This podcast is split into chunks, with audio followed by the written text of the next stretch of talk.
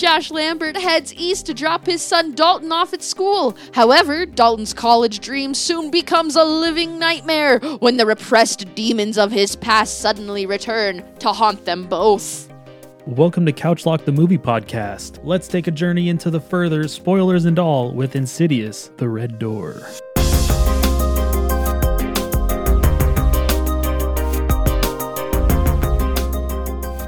The first thing I noticed when just kind of dropped into this movie was just how obviously like modernized this series is now. Like, I don't know if because we just watched one and two, and Yeah. those are over 10 years old at this point Yeah, you feel the definitely age. some age to them so like seeing them seeing them use a Steadicam as opposed to like a more handheld style Mm-hmm. um and like the the music isn't as jarring as in the first one like i felt like the i was kind of worried about that because by by the end of 2 you hear the the swell of violins like 30 fucking million times Woo!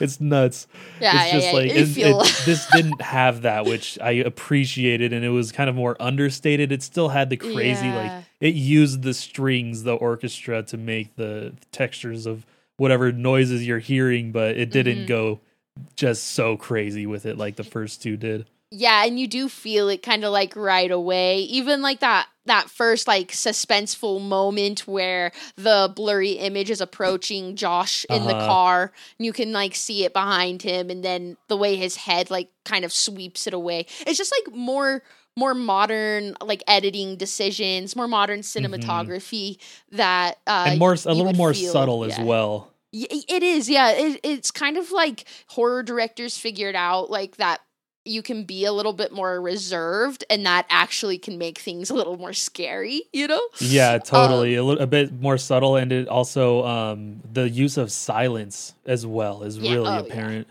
Yeah, sound design. I think that's honestly part of what made Insidious so popular to begin with. Like even you mentioned like the the wailing violins at the beginning and how it didn't happen in this one. Like back then, I think that was part of like people were oh for sure was Like, yeah that strikes terror into you. yeah, it's not that it's not scary, but you did hear it so many times. Yeah, exactly. And now it's like, I, like in the theater, I was like, oh, "Brace yourself, here it comes," and then it like never came, and I was like, "Oh, okay." Even the title screen, like when Insidious comes up on the screen, it wasn't as like crazy and out there as the other ones were. right, yeah, one hundred. Which I kind of like the more understated and subtle. It just gave the it's sort of like opened with like there's more weight to this movie. Like it's it's, it's the, the, we're outside looking into this situation. We're catching up with these characters. It was kind of nice. Yeah, refreshing. And they do kind of like catch us up with everybody like in a real quick succinct way so that the ball is rolling quickly Mm-hmm. like they didn't take a whole lot of time to establish that like like uh Josh and Renai had split. Dalton and Josh have a strained relationship, and now he's going off to college. Josh has been absent, and so now he's got to like make up for lost time. Boom. Okay, perfect. That was one scene, Yeah. and we're moving on, and I love that. Um, we could get into the terror a little sooner, a little faster. Yeah, totally. Which we do because uh, also in the beginning is that really creepy scene when we're watching Josh in the car and you see the figure just creeping up all blurred behind Oh, yeah, him. that's- It's just like, and that sort of goes along with the subtlety that this movie sort of starts with. It's like, it's not this crazy jump scare. It's like, and the, it doesn't even jump scare right there. It's just, No. she just kind of goes away. She disappears. Um, and it's sort of build, just yeah. building that suspense there. It was just cool.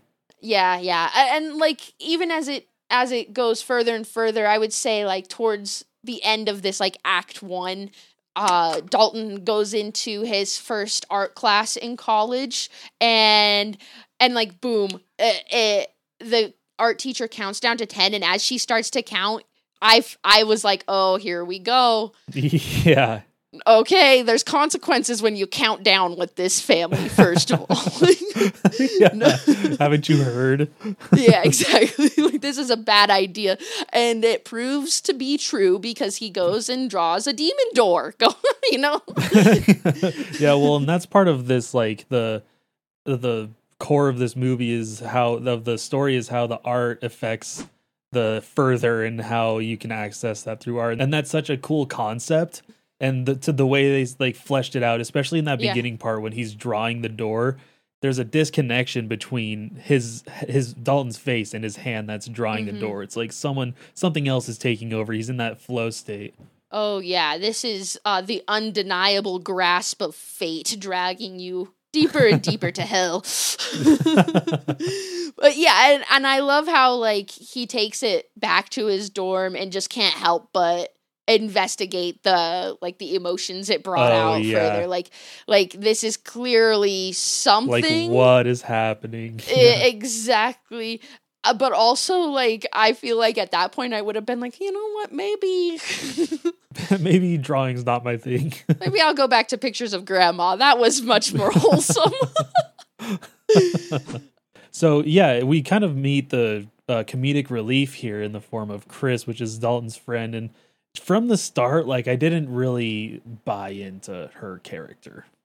you know what I mean? yeah, yeah. It it was loopholey. It felt like cheap writing, honestly. like if the actress wasn't so good at delivering comedic lines, that character would have fallen so True. so more flat. She was She she, was very good at that because she got some laughs out of me, and I even though I wasn't totally on board with her, like she did get some laugh some laughs out of me. that was literally all all we got from her though. Like the reason she was there didn't make sense. The reason she stuck around didn't make sense. like Well, Um, and then she's like, "Let's like we're at this party. Let's go through people's shit." It's like, what are you? what? What are you doing? Like, no, I'm not gonna do that. exactly. and so like, hey, but she did spray some sort of anal cream on uh she pranked the frat boys with some anal cream. Oh yeah, that's so true. She's she's just so Like- she's just so wacky. She's so she's so unique. like that's it. like I guess when you're dealing with something like demons and astral projection and like all, you got to have some sort of funny in there. Uh, literally, like that was all we got though. Good acting, good acting. yeah, it was good acting. You got the good acting, but poor writing, poor character writing there.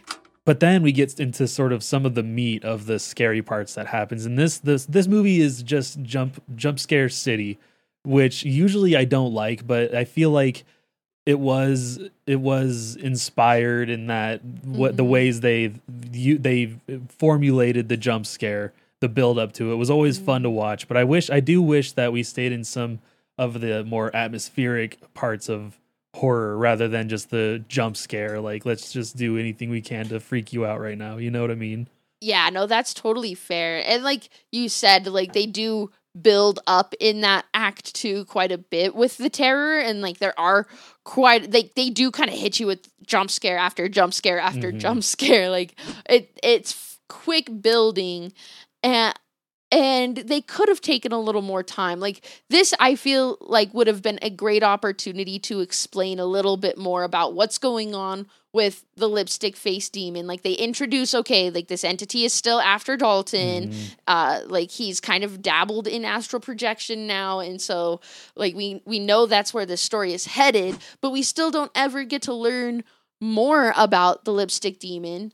And so it it kind of like would have been a great opportunity for them to build up into like that final altercation just having a little bit more like understanding and depth to it Instead, they took that time to just scare the living shit out of us, which they did mm-hmm. 100%. percent Uh, yeah i feel like it would be very interesting to see like if they if they did that if they went to more of the lore of the demon like how long has he been around? What's the origin story of him? Like what happened?